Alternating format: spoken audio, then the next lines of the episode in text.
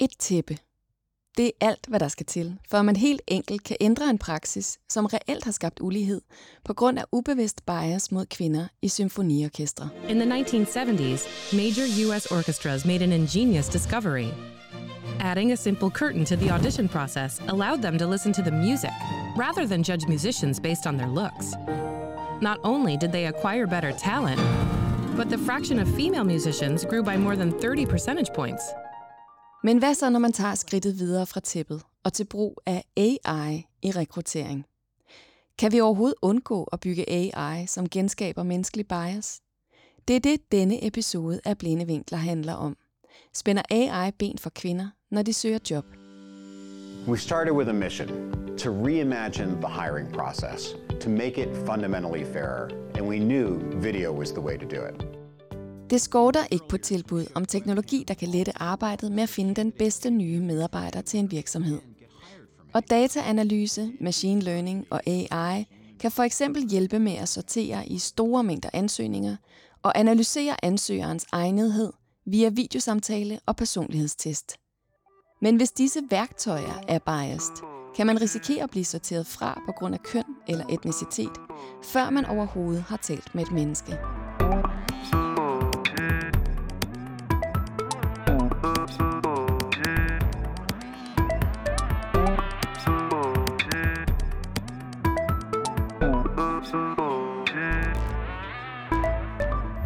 Bias er en uundgåelig del af livet, eftersom vi hver især har et begrænset udsyn i verden. Tanken om, at en maskine kan gøre det bedre end os, er forjættende. Og overalt støder vi på teknologi, som gennem sortering og anbefaling påvirker vores verdenssyn og vores beslutninger. Men det vi putter ind i maskinen, er også det, der kommer ud. Og ubevidst bias bliver reproduceret, og i visse tilfælde forstærket af teknologi. Så hvordan drejer vi på bias-knappen og sørger for lige muligheder for alle? Det undersøger vi i Blinde Vinkler, Ingeniørforeningen IDAs podcast, som kigger ind i teknologier og videnskab, som forsøger at rette op på udfordringen med kønsmæssig bias.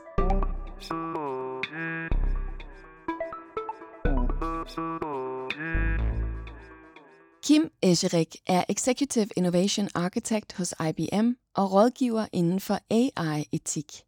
Han beskæftiger sig en hel del med, hvordan vi mennesker skal forholde os til teknologi, og han starter med at forklare, hvordan bias overhovedet opstår i AI.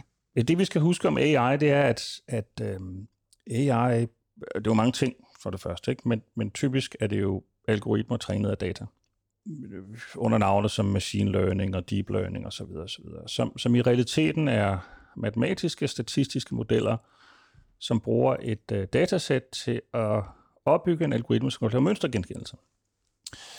Og, og det, der jo sker, det er jo, at vi jo sådan set træner algoritmerne med virkeligheden. Øhm, eller i hvert fald en historisk virkelighed. Og det er jo sådan set en ret vigtig øhm, skillelinje, når vi taler om de her ting. Og i alle vores data, i alle vores adfærd, er der forskellige former for bias. Og vi er jo bias som mennesker, kan vi huske. Øh, så i virkeligheden så er en AI sådan set bare et, et, et, et billede eller en afspejling af den virkelighed, som vi kommer fra, med alle de fordomme og hvad der måtte være der. Så det er faktisk en stor opgave, det at undgå, at det sker. Så hvordan foregår det, når man træner en AI, bare for at forstå? Ting lærer. Og du skal lige passe på, når vi siger lærer her, for det, det, det er sådan også en meget menneskelig ting, kan man sige. Så i praktisk har vi en, øh, en, en algoritme, som øh, kan læse et datasæt, øh, som kan være, hvad skal vi sige, jobansøgninger, eller analysere tekst, eller gøre forskellige andre ting. Så vi, vi starter med datasættet, som ligesom repræsenterer den virkelighed, vi gerne vil, gerne vil have algoritmen til at forstå, lidt i situationstegn. Øhm, når man træner algoritmen, så, så, så viser man den øh, de her datasæt, og så viser man den øh, et output. Øh, hvad kan det være? Mand, kvinde, høj, lav, øh, eller forskelligt andet, vi gerne vil se. Og vi bliver ved med at træne. Det er faktisk en ret stor og tung proces at gøre det.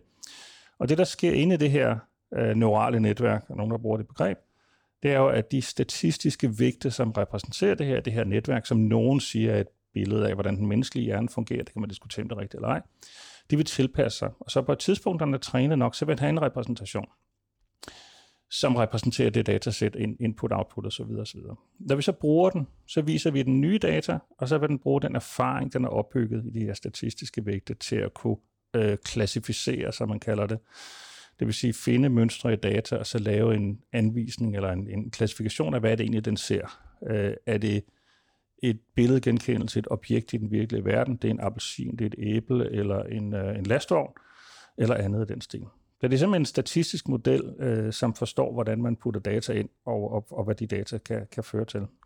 Ja, så hvis øh, man beder en AI om at finde, øh, hvad kan man sige, den bedste Øh, den bedst mulige ansøgning ud af en bunke af ansøgninger, hvilke faktorer skal man have med i den her ansøgning, så kunne den for eksempel finde, at det er rigtig godt at være mand og være hvid og komme fra et dyr skole et eller andet sted. Ja, det er jo, og det er jo det, der sker, når vi træner med historiske data. Så hvis vi, så hvis vi har haft en tradition de sidste 10 år, at vi kun har ansat hvide mænd med nogle bestemte kvalifikationer, og vi ligesom siger, at det, det, det er det, der er historien. Når vi så træner algoritmen, så vil den jo have den fordom også. Så det vil sige, de ord og begreber, som kvinder måtte have brugt, øh, eller ikke hvide måtte have brugt, de falder sådan set igennem algoritmen. Den kan, den kan simpelthen ikke se dem, fordi den, den har ikke den begrebsverden i forvejen. Og det er jo bias, og det, det er jo det, vi skal forstå, når vi, når vi træner algoritmer. Det skal vi undgå. Og det starter meget, meget tidligt. Ikke? Og det starter ved, at vi kigger på vores data, ikke? altså de 10 års data, ansøgninger osv. osv. Er der noget i dem, som vi skal, vi skal være specielt opvagte omkring? Så det handler om, at vi skal putte datasæt ind i den her maskine, som er repræsentative.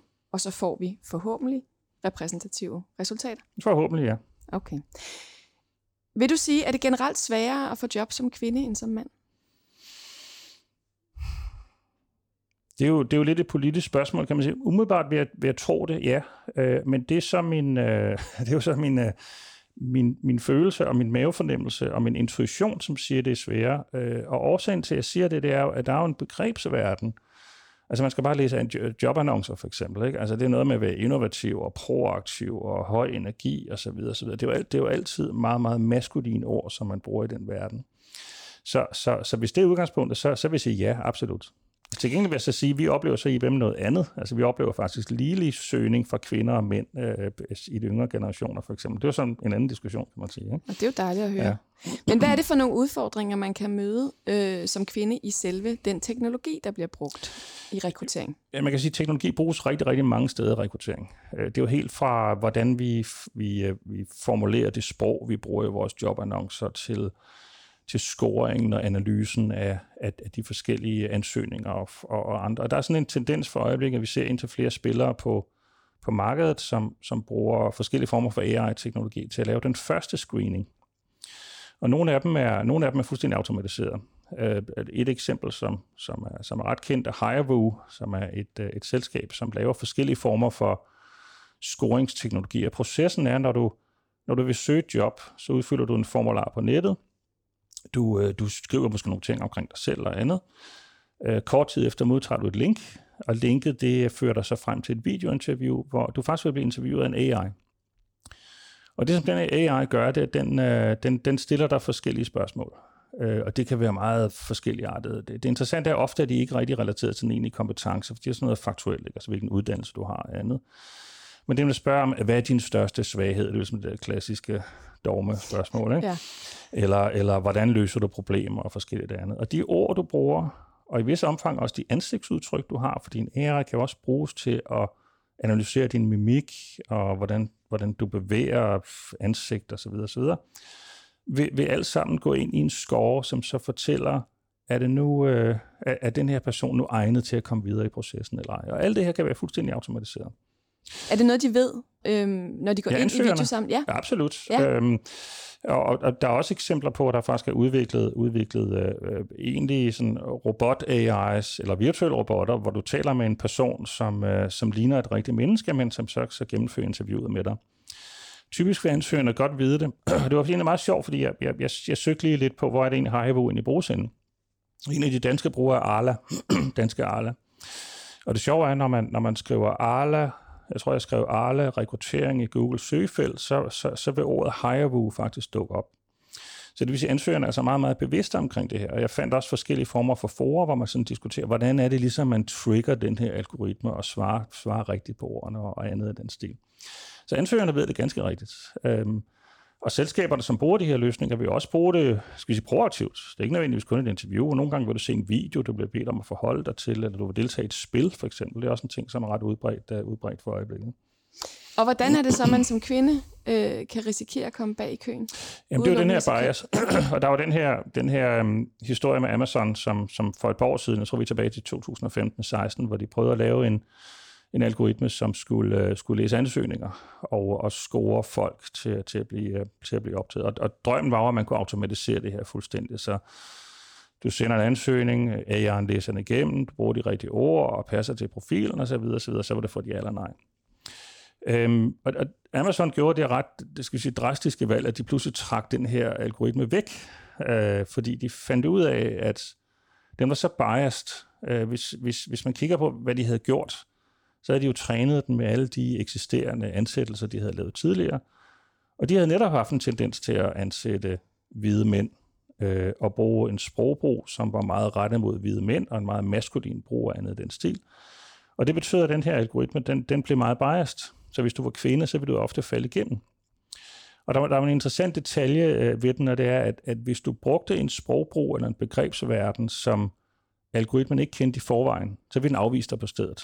Ikke? Altså hvis du som kvinde brugte nogle ord, som ikke kommer fra det der mandlige vokabularium, som den var trænet med, så ville den bare sige, nej, det kan vi ikke bruge sådan noget. Færdigt. Og det er jo lidt paradoxalt, kan man sige, ikke? fordi spørgsmålet er, er det, er det, nu, er det nu det rigtige at gøre som virksomhed? Ja. Og jeg kan ikke, jeg kan ikke lade være med at komme til at tænke på, jeg, jeg, jeg var leder i uh, øh, IT-verdenen i mange år, i 90'erne og 0'erne. I dag er jeg lidt mere fritsvævende. Og har ansat rigtig mange mennesker. Og øh, hvis jeg tænker på, øh, Øh, jeg har i hvert fald to-tre situationer, hvor jeg har ansat en, en jobansøger øh, kvarter 20 minutter inde i første jobsamtale. Jeg har simpelthen gået ud i printeren og hentet øh, øh, kontrakten og bedt vedkommende om, om at skrive under. Og det interessante er, hvad var det egentlig, hvad, hvad skete der egentlig der? Og, øhm, og det jeg egentlig lidt oplevede, det var, at de her, jeg kan i hvert fald huske, huske to ansøgere, jeg ved, det skete med flere, men de her to ansøgere var meget, meget atypiske. Jeg var i øh, gode gamle Pricewaterhouse, som senere blev PricewaterhouseCoopers, og er var partner. Og, øhm, og jeg blev så konfronteret med de her folk her, som kommer ind i lokalet, og som er helt anderledes. Ingen hvide skjorter, ingen slips, ingen, øh, ingen af de der traditionelle konsulent, øh, konsulentudklædning eller konsulentadfærd. Men jeg fornemmede passion. Ikke? Så, jeg, så jeg sad over for en af dem, vi nævnte ikke nogen navne, men, men da han fortalte om, at nede på øh, klubværelset øh, på Møn, tror jeg, hvor han boede, øh, samlede han computer og trak kabler og programmerede osv. Og så videre, så videre. Den der menneskelige følelse, jeg fik ud af den her dialog med den her person, som var så passioneret omkring det, han gjorde, gjorde, at jeg sagde, at det her, det er, han er et asset, må man sige på nydansk. Ikke? Så han blev simpelthen ansat på stedet. Og det tror du ikke en AI havde nej, fordi det, der, nej, fordi det der jo netop skete, og det var så, når jeg så har kigget, kigget igennem min egen adfærd på, på, på et senere tidspunkt, det er jo, at de var jo meget, meget atypiske. Altså, der var ikke nogen af dem, der brugte sprogbrugen. Men jeg tænkte jo lidt som, øh, som leder, så jeg har, jeg har behov for de skæve. Altså, jeg har behov for nogle eksistenser, som ligesom kan løfte, måske ikke løfte os op eller andet, men løfte os i nye retninger. Så jeg har ikke behov for dem, der ligner mig selv. Det var noget af det, vi var meget, meget opmærksomme på, på, på, på det tidspunkt. Og det vil, det vil en algoritme jo aldrig se. Ikke?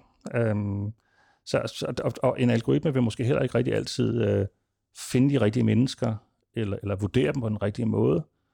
Øh, tænk nu, hvis der var en algoritme, der analyserede Albert Einsteins adfærd, da han arbejdede på patentkontoret i Østrig for eksempel. Ikke? Han havde været en total outlier, som jo aldrig, aldrig nogensinde kom nogen sted. Vi ved godt, hvad der skete med ham siden af. Ikke? ja. så, så, så, så jeg tror, at den der menneskelige intuition, som vi har, man kan selvfølgelig argumentere for, at den er, jo, den er selvfølgelig bygget på data. Ikke? Den er bygget på vores erfaringer og forskelligt andet. Men der er noget intuitivt alligevel, måske nærmest noget spirituelt, som gør, at vi kan fornemme mennesker på måder, som en AI træner med historiske data ikke kan. Og når man, når man er øh, igennem til sådan en videosamtale på HireView der, som du nævner, mm. øhm, tænker du så, at der kan være nogle træk, som kvinder har, nogle ord, de bruger? Nu, den analyserer jo ansigtet, som jeg forstår. Er det ikke ja, rigtigt? Jo. Øhm, kan der være bias i den måde, man opfører sig på? Ja, det, det, det vil jeg tro. Nu kender jeg jo ikke deres algoritmer i detaljer. Jeg kender du kun omtale. Jeg har sådan set aldrig prøvet det selv. Øhm, men, men selvfølgelig vil der være det, fordi det vi jo skal huske, det er, at den, den, den evaluering, eller i AR-termer klassifikation, som, øh, som algoritmen laver, den er jo baseret på en historie, en historik, som kommer ud af data. Øhm, så hvis, man, hvis ikke man har tænkt sig om, hvis ikke man har tænkt sig om at faktisk træne algoritmer med data, som er ikke biased, eller forsøgt på ikke at være biased, så vil du netop opnå, at, øh, at, at kvinder eller andre, som måske ikke passer til stereotyperne, vil falde igennem. Så, så for mig er der en gigantisk fare i det, hvis vi ikke tænker os om. Det er jo lidt sjovt at se på nogle af de store spillere på det her område, har jo alle sammen på deres website en side, der hedder AI Ethics. Og det er meget interessant at læse. Der står faktisk ikke rigtig noget. Og der står, der står noget, at vi har samfundsansvar, vi forsøger at gøre det gode osv. osv. Men det er som om, at det ikke rigtig helt angriber de her problemstillinger, som, som vi har i den her implicite bias, som er alle steder. Men kan de overhovedet gennemskue, hvilke bias de ender med at implementere? Og det er jo svært, fordi man kan, det er jo mønstergenkendelse, det her. Og, øh, og når algoritmen er trænet, så kan den jo sådan set ikke forklare, hvorfor den kommer frem til de, til de uh, konklusioner, som den har. Så, så det er meget, meget svært at gennemskue. Og, og der må vi jo bruge forskellige former for trick. Altså vi må, vi må, vi må til dels gribe ud i den virkelige verden, altså at tage nogle stikprøver og sige, gør vi det her rigtigt, for eksempel. Vi skal dog lige huske en anden ting, og det er, at, at, at bias kan også vendes om. Ikke? Altså vi kan også bruge AI til at identificere, at vi har menneskelig bias. Øhm, vi har IBM en del øh, analyseværktøjer, nogle af dem er faktisk open source, så dem kan man selv downloade og lege med, som er i stand til at identificere datasæt. Er der egentlig en skævvridning i forhold til mænd, kvinder, eller hvorfor var det lige præcis, at den her gravide kvinde fik afvist sin livsforsikring i livsforsikringsselskabet, eller, eller de, de der forklaringsmodeller for eksempel. Det kan vi faktisk godt lægge andre algoritmer oven på algoritmerne, som, som er i stand til at forklare nogle af de her ting. Og det er jo for eksempel det, som Develop Diverse gør, som jeg også har talt med til det her program, øh, som fokuserer på, på sproget, vi bruger, og de kønsmæssige og etnicitetsmæssige og aldersmæssige og alle mulige andre former for stereotyper, der er i det. Hvad tænker du om at, at gribe fat der? Jamen det som, øh, det, som Develop Diverse og andre i samme kategori gør, det er, at de jo forsøger på at rydde op i sproget og bruge AI til det. Øh, og det er en, øh, det, det, det synes jeg er en god, øh, en god model og en god løsning øh, vi skal bare passe på, at hvis I, øh, min, min personlige holdning er, at vi skal også passe på, at vi som mennesker øh, stadigvæk øh, bibeholder en evne til at tænke os om. Øhm, jeg nogle gange, når jeg skriver på min telefon, øh, så vil den foreslå andre ord og, og gøre forskellige ting, som jeg slet ikke er enig i på nogen måde. Øhm, og vi skal passe på, at teknologien ikke overtager på en måde, så vi, vi glemmer den her menneskelige intuition og intuitiv fornemmelse af, om vi gør ting rigtigt eller ej. Og jeg kunne godt have en, jeg kunne godt have en frygt for, at, at, at det kan du tale med dem om, men det kunne godt have en frygt om, at verden simpelthen bliver for kedelig. Øh, fordi algoritmen er stadigvæk mønstergenkendelse. Den er stadigvæk trænet med et billede af, hvordan, hvordan verden ser ud. Øh, og hvis vi fjerner alle de der små knaster og hjørner og så videre, så videre, i måske lidt for høj grad i teksterne, så bliver alting for kedeligt og for, og for gennemskueligt. Jeg er enig i, at vi skal selvfølgelig af med alle de der, du skal være passioneret, du skal være bla bla, alle de der dogmer, ikke? Men, men vi skal også passe på, at vi ikke, at vi ikke bruger AI for meget, øh, så, vi, så vi misser det her, det her sådan, øh, menneskelige, menneskelige ting i noget af det, i, i den måde, vi arbejder på.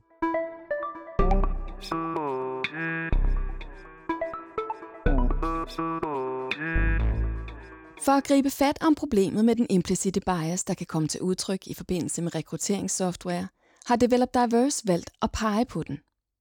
Develop Diverse er et softwareværktøj, som analyserer en tekst for stereotyp sprogbrug omkring køn, etnicitet eller alder, og foreslår ikke stereotype alternativer. Det kan bruges i forbindelse med rekruttering, når der skrives jobopslag, for at nå en bredere og mere forskelligartet målgruppe. Da jeg testede programmet, var jeg overrasket over at finde ud af, at et ord som analytisk betragtes som en maskulin stereotyp, og passioneret som en feminin stereotyp. Jeg taler med stifter og CEO Jennifer Clausel Tormos og Develop Diverse Tech Lead Digny Brand. Først Jennifer om, hvorfor hun startede Develop Diverse. Unconscious bias um, has been preventing that diversity numbers change um, everything like gender diversity and other diversity groups. Indeed, it requires, in order to become aware of your unconscious bias, you need to be trained. However, the approach was not scalable and it was not uh, actually efficient, uh, effective. So I thought, why should we not use technology instead to speed up the process of getting rid of those unconscious biases? I have been myself using technology over my um, career for more than 10 years to speed up the process of getting new medicines into the market. And I thought, why not to use technology then to speed up the process of diversity so that we can um, we can bring equal opportunities to our um, society. So this was why you chose recruitment as an area. Yes, because it was the first bottleneck in organizations to reach diversity. Um, I was reading scientific articles. I am a scientist as a heart, and I was looking all the peer review articles, trying to understand where exactly unconscious bias plays a role in organizations. And I could see it was job descriptions, CV selection, interview processes, performance reviews, cover letters. It went beyond, it went everywhere. And then I thought, let's try to tackle uh, or, or, go for the first step, which is uh, attracting diverse, which is the job descriptions. And then we will go beyond that. And and why did you chose to choose to focus on words then, on the language? Because language is very powerful. Language shapes cultures as much as culture shapes language. So, by ensuring that we all use an inclusive language, we can then develop an inclusive culture, which will allow that diversity happens and also that stays. There was already a, a, a scientific article uh, that was published more than 10 years ago that already show evidences of job descriptions being biased, having words that will discourage um, agenda uh, due to the connotations they, they, they have. So my thought was, what about if we, rather than removing those words, because every job description, every text requires some emotion in that. What about instead of removing it, we just make it inclusive, so with no connotation? So then is when I thought, as simple as a tool that can detect, a software that can detect those words and replace them by more inclusive could be the first step towards having co- communication inclusive. And the second step to get, and also the step to get users to learn their own unconscious biases through language, because we know awareness is the first step to, to get a behavioral change. So our purpose was to make the users conscious of their unconscious bias through language. And where do we meet stereotypical language?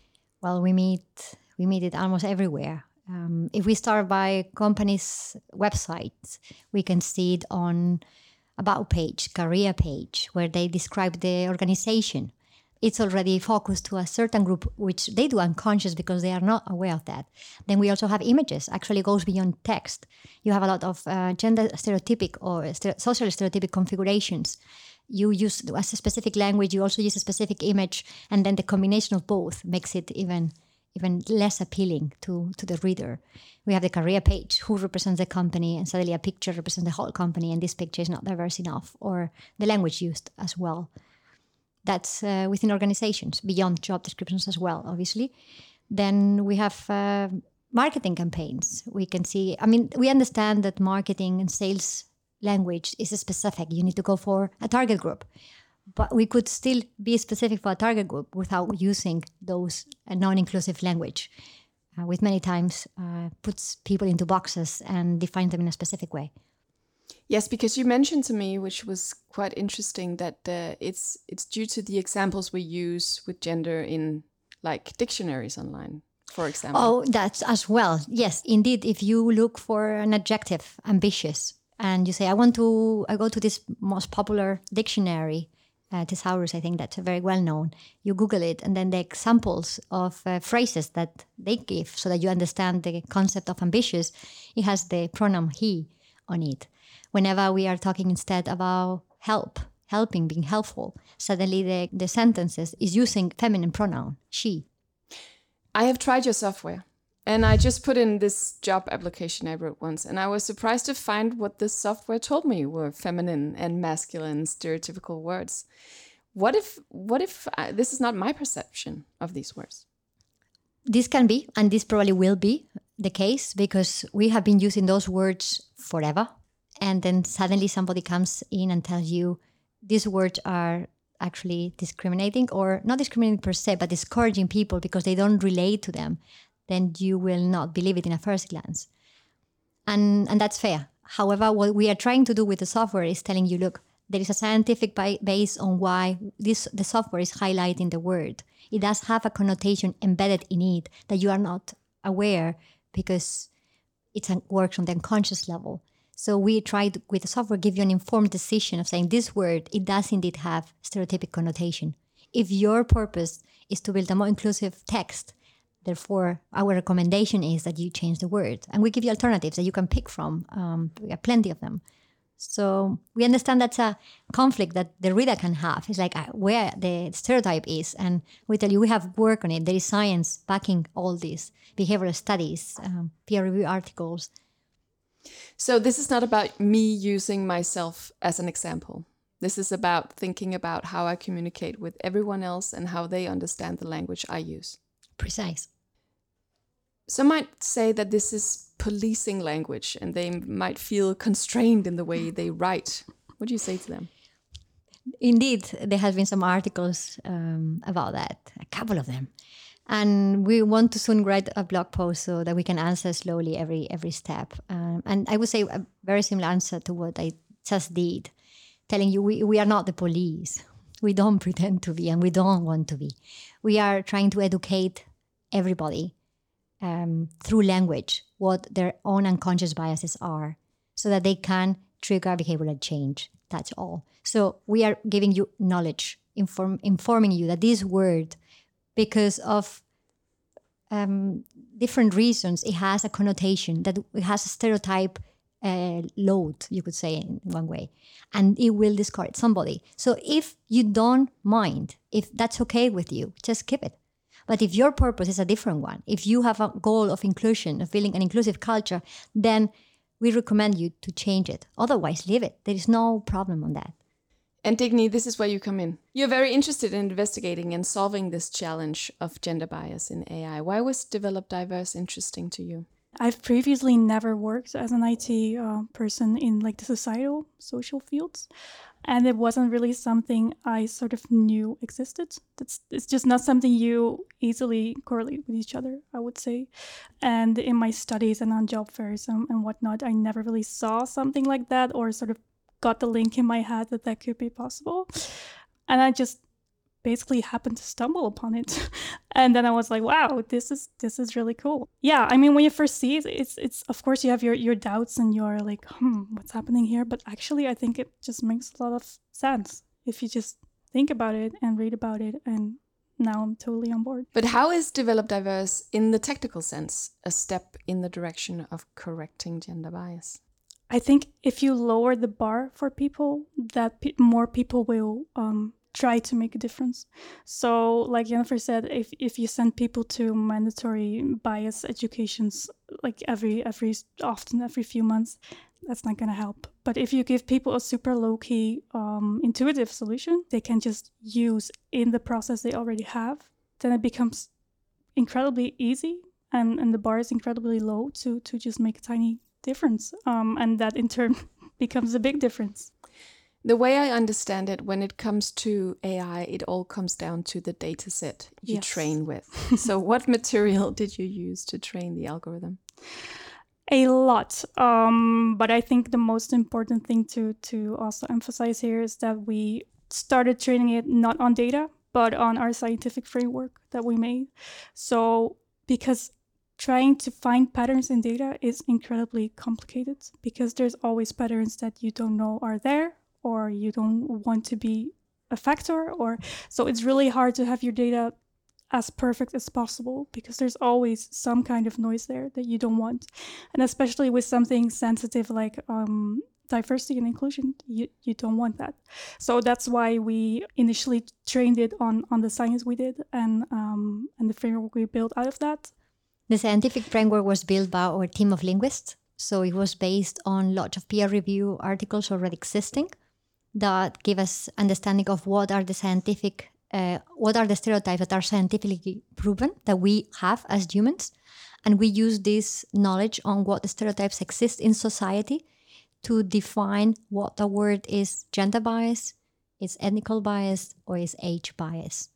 And on top, uh, we are doing our own research as well. So we have our own R and D, let's say, department where we are doing our own research because not all research has already been done.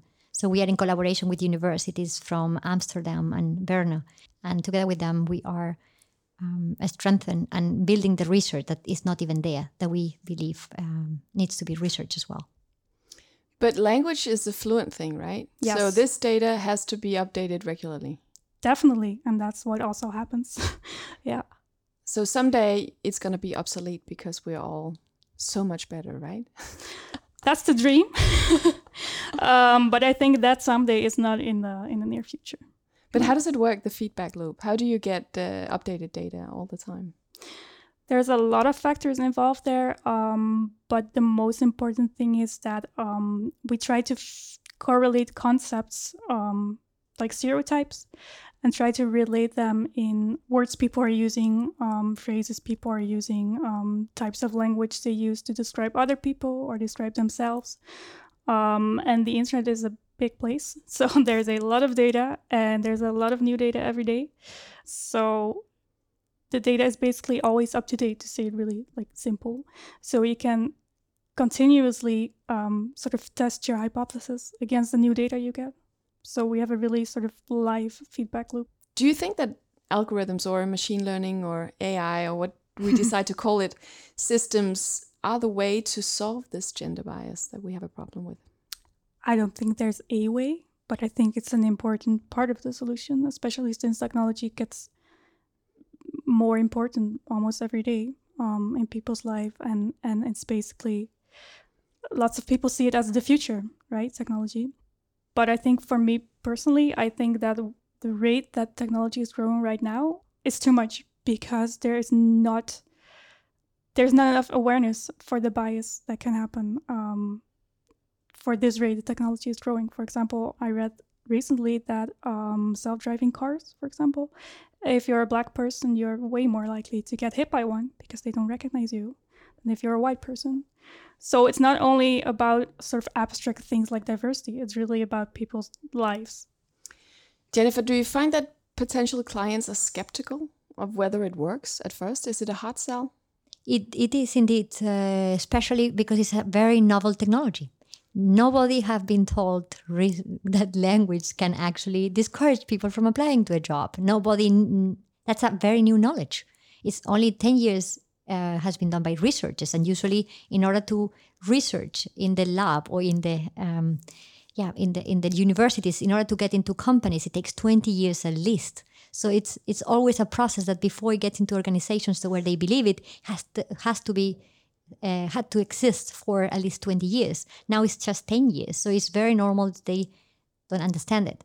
So, yes, that's why we have been making um, tests with companies. We have done with Amazon, with TDC, with Danske Bank. We are doing with those companies that have a, a huge, uh, a, very much on their agenda diversity because they want to see, yes, they have the need to see actually does it work. Um, and we have seen it, it works. It's not only us that has demonstrated, the science itself have also shown it. So we are just trying to keep confirming what science have shown that that works. Once they got to listen to it, the science behind it, they they understand it. They, wow, really, that's right. We can say out loud and very proud, yes, language makes the difference. Inclusive language makes a difference.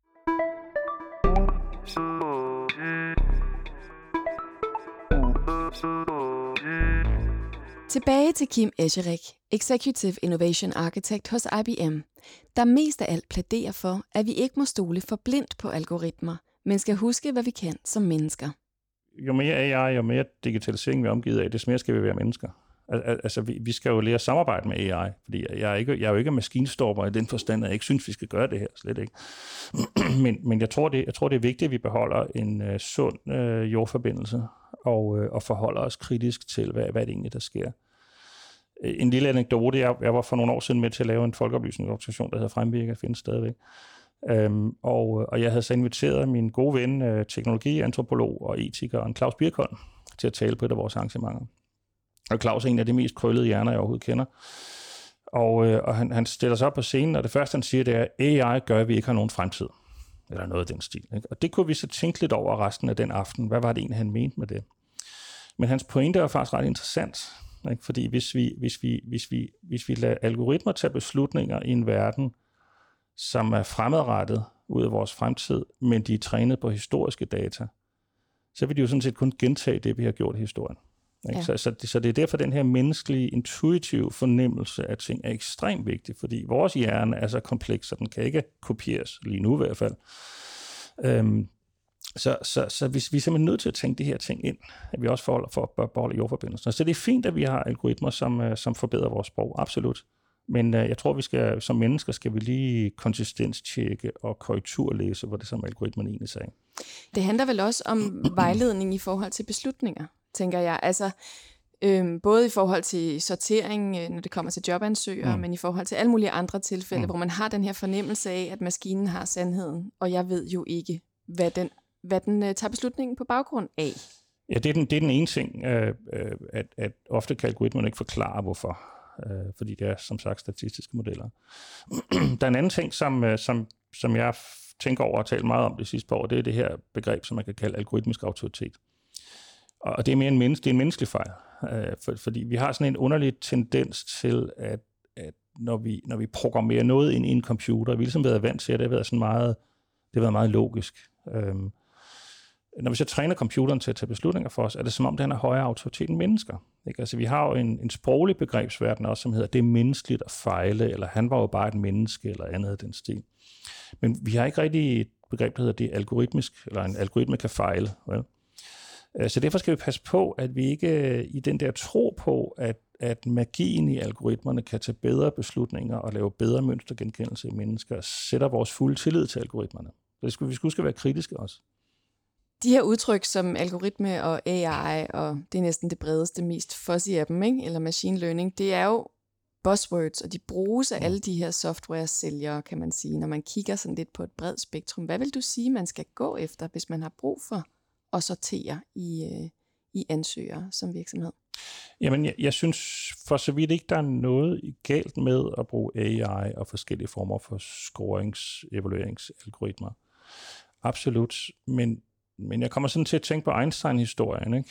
Øh, altså, hvordan er det, vi, hvordan er det, vi spotter geniet? Øh, fordi geniet vil typisk ikke ligne de andre. Så jeg tror, det er meget vigtigt, at vi stadigvæk øh, fastholder og bibeholder et menneskeligt element i vores, i vores øh, evaluering af mennesker.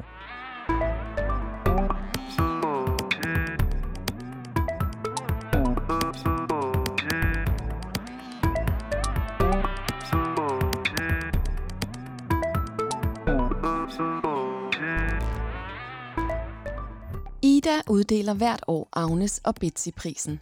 Et rejselegat på 25.000 kroner til en person, der har gjort en forskel for at fremme ligestilling inden for tekniske og naturvidenskabelige fag. Prisen bliver uddelt i december, men du kan allerede nu nominere dem, du synes har gjort en forskel. Du kan læse mere om prisen og hvordan du nominerer på IDAs hjemmeside. Blinde Vinkler er produceret af Ingeniørforeningen IDA som en del af Diversity in Tech and Science indsatsen. Den er udviklet, tilrettelagt og redigeret af Marie Høst, med redaktionel sparring ved IDAs programudvikler Tina Ryuen Andersen, og med særlig tak til Henrik Føns for hjælp og support.